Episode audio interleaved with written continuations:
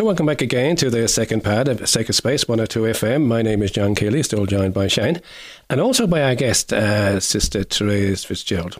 As I said, Sister Therese will share some thoughts with us on reading and reflecting on the Word of God. And I first came in contact with Sister Therese when the Diocese of, of Limerick invited Sister Therese to lead a, ref- a series of reflections last Advent on the book of Isaiah, and also during Lent this year, reflections on preparing for new life. Both of these were on Zoom, and we all enjoyed them. Beautiful. So thanks again for those, uh, Therese, and thanks again for joining us this morning. Thanks, John. So maybe to start off with, Therese, would you tell us a bit more about the congregation you belong to, how you became interested in them, and how you began began to work with them, and what work do you do? now, there you are. sure, sure, John. Um, I'm a sister of Our Lady of Sion, and we were founded in France in 1842 our main work is actually in Jewish Christian dialogue and also in interfaith relations. So, in terms of practically how that looks, is basically that as we encounter other faiths uh, and have conversations and get to know each other, the experience brings with it a kind of almost like it's like an invitation to grow in openness towards others and increase our understanding of each other, and also then to deepen our own faith experience through the conversations and then, of course, as you can imagine, friendships build in these conversations.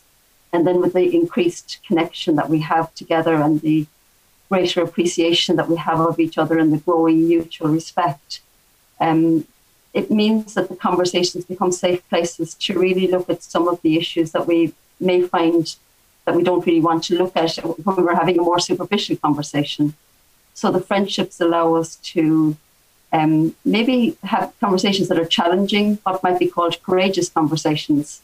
Um, so, in those conversations, we're actually receiving feedback about our own faith tradition, where we're being asked questions, where we're being maybe challenged at some level because maybe our actions don't always match our words.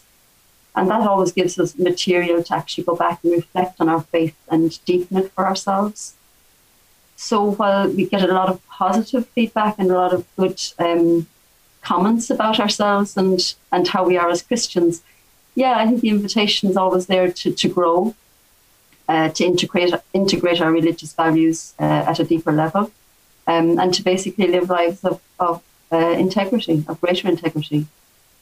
So when you say um, what attracted me to this congregation, um, part of that dialogue and that quality of conversation um, feeds into our greater commitment to a world of justice, peace, and love. And it was actually that statement that attracted me. Um, the idea of being part of a group who were working with this mission. I'm sure a lot of people were, are working for justice, peace, and love, but at that particular time, that particular line when this congregation really attracted me. And it started when I reached out to this congregation it started a conversation that was obviously a life changing conversation because I joined. I joined the congregation. So, in terms then of what I do, um, I have three main areas. There's always sort of little bits that are tagged onto things, but three main areas. So I, I worked as a as a counsellor for over 20 years now, and it's a work that I find really enriching um, and life giving to be able to journey with people in their as they explore their own stories uh, I facilitated uh, the Bible study, as you know, and as you've mentioned, uh, Bible study and reflection.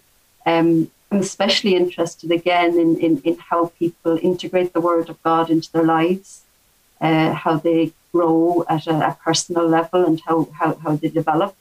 And basically, in that work as well, just in terms of how the Word of God informs our choices. That's really important to me, and how our choices in life impact other people. So then the final area is actually a role within the congregation, which is regional delegate. And I have to laugh because a lot of people actually don't know what that means, and, and oftentimes I don't know myself.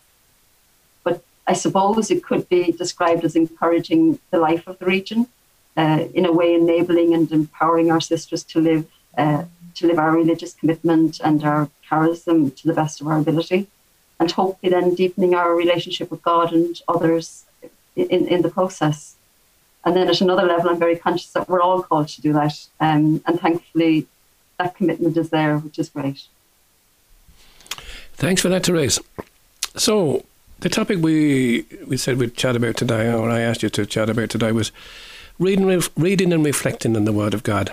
It hasn't been practiced so much in our Catholic Church up to now, so people may not be familiar with the idea. Would that be correct? Within our own churches, we know our own Catholic Church up to now, anyway. Well, what I find, John, is that uh, among the people I meet, there's quite a range of experience in terms of reading and reflecting on the Word of God. Um, for some, it is a case of hearing uh, the Word of God at Mass on Sundays. Uh, for others, it's the, that that's the beginnings for them in terms of wanting to know more. It raises that hearing it on Sunday raises a curiosity about the possibility of understanding it more and maybe reflecting on it during the week as well.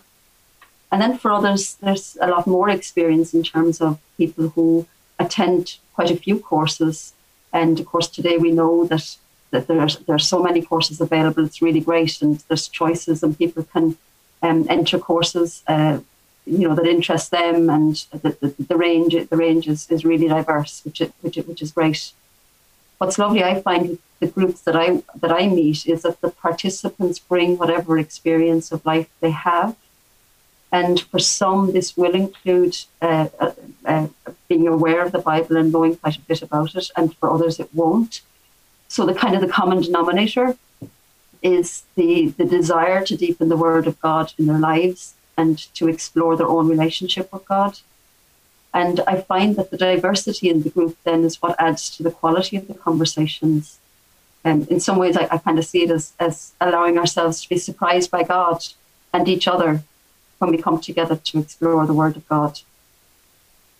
And it's also my experience that the more open we are to the process of reading the, the Bible and sharing the experience with others, the more the Spirit of God can have a space to be alive and active in the group.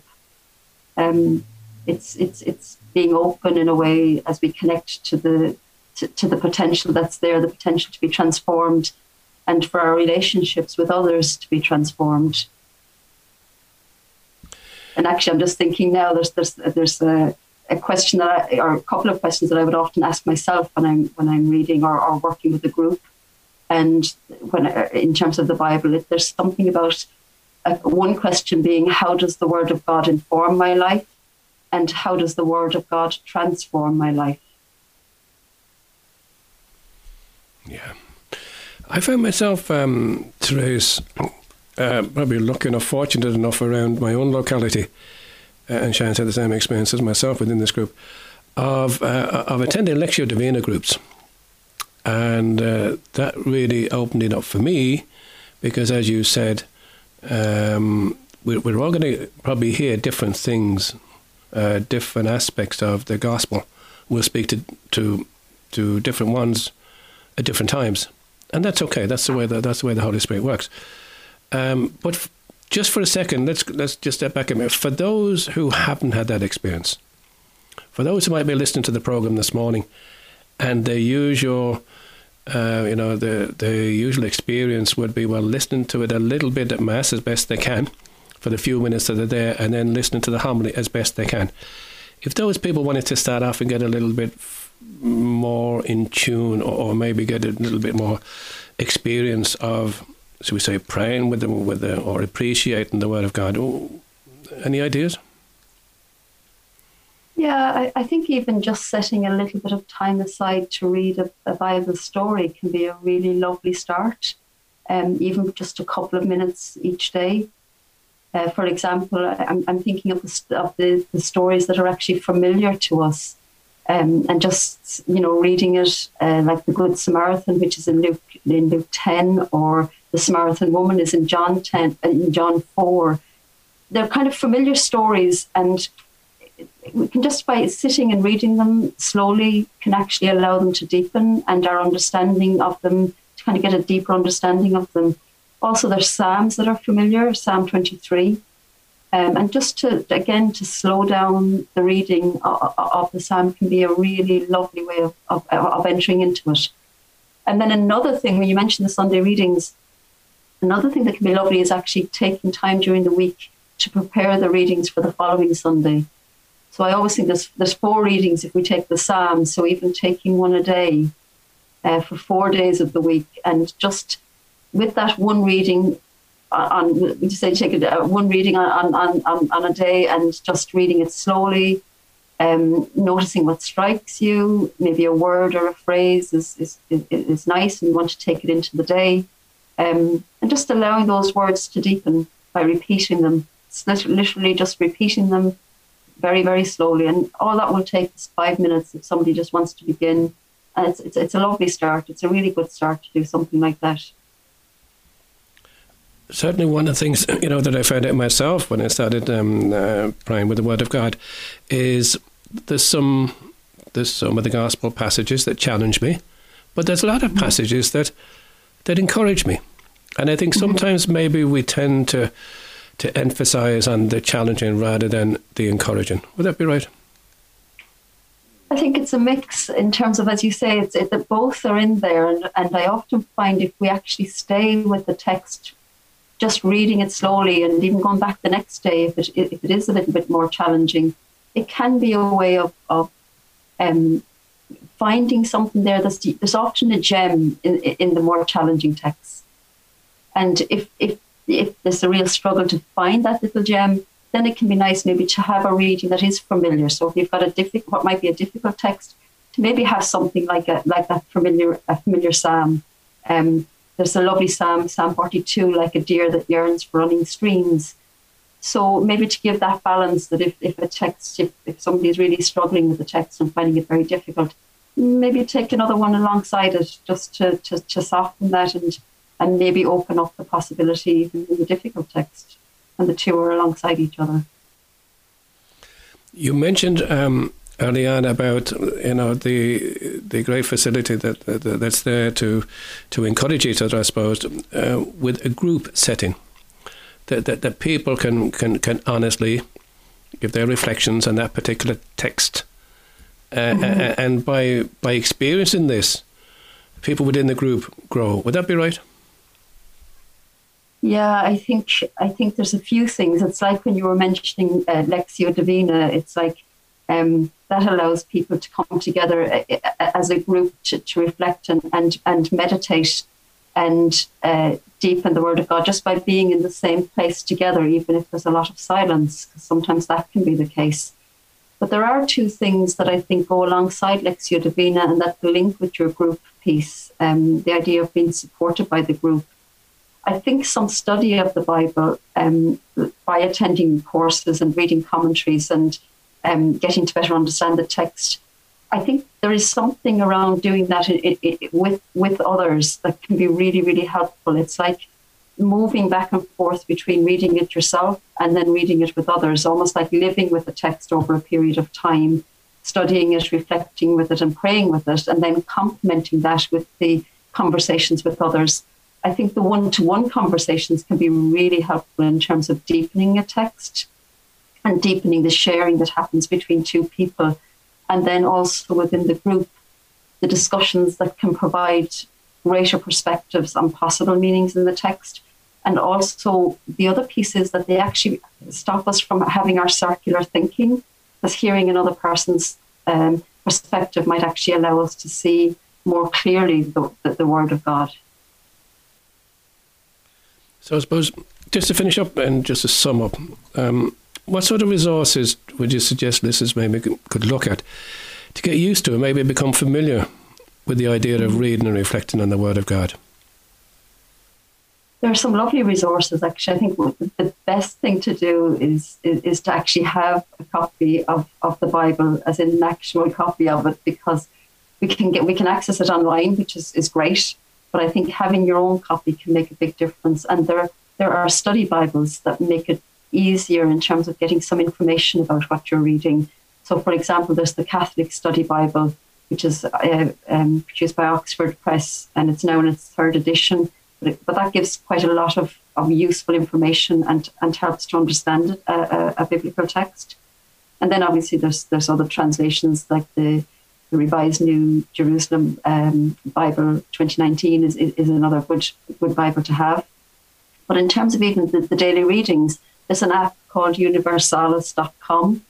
Um, and there all the daily readings um, are, are, there. And so a person might choose to either just focus on the Sunday ones, or might might take uh, the readings from each day, from the Mass each day. There is another website that I think is, is great in terms of hearing the Word of God. It's BibleGateway.com. Um, and it just that it allows you, there's an actual audio version there. So even if you're reading your own Bible, hearing it as well can be really, really helpful.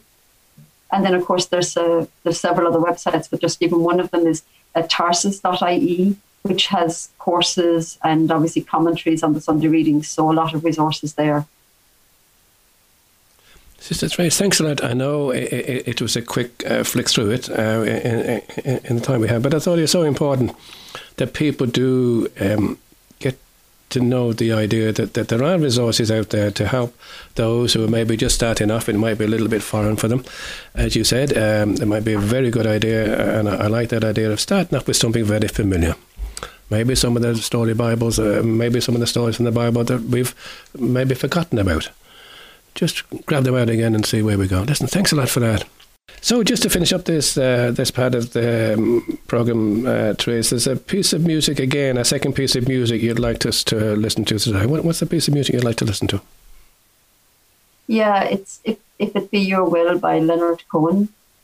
It has echoes actually of, of Good Friday, so a little bit out of season perhaps, but I've chosen it because I think that responding to God with the words, if it be your will, is very much being open to the Spirit of God in our lives.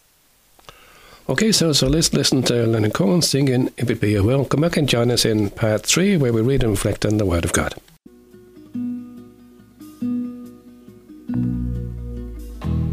If it be your will that I speak no more and my voice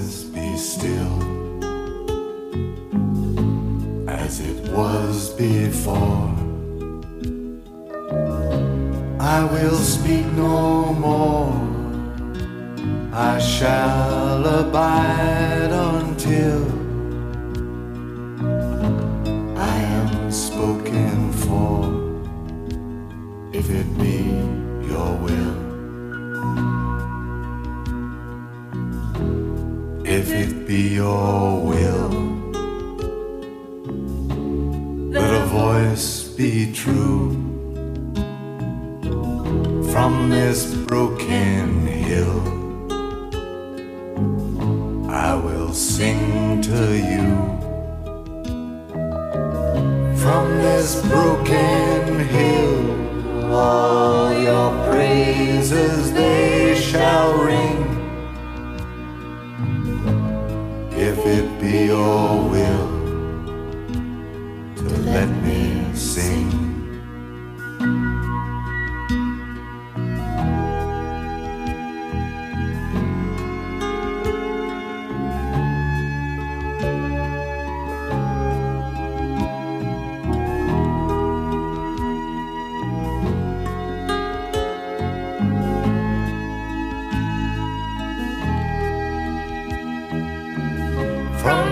broken hill. All your praises they shall ring. If it be your will to let me sing. If it be your will, if there is a choice.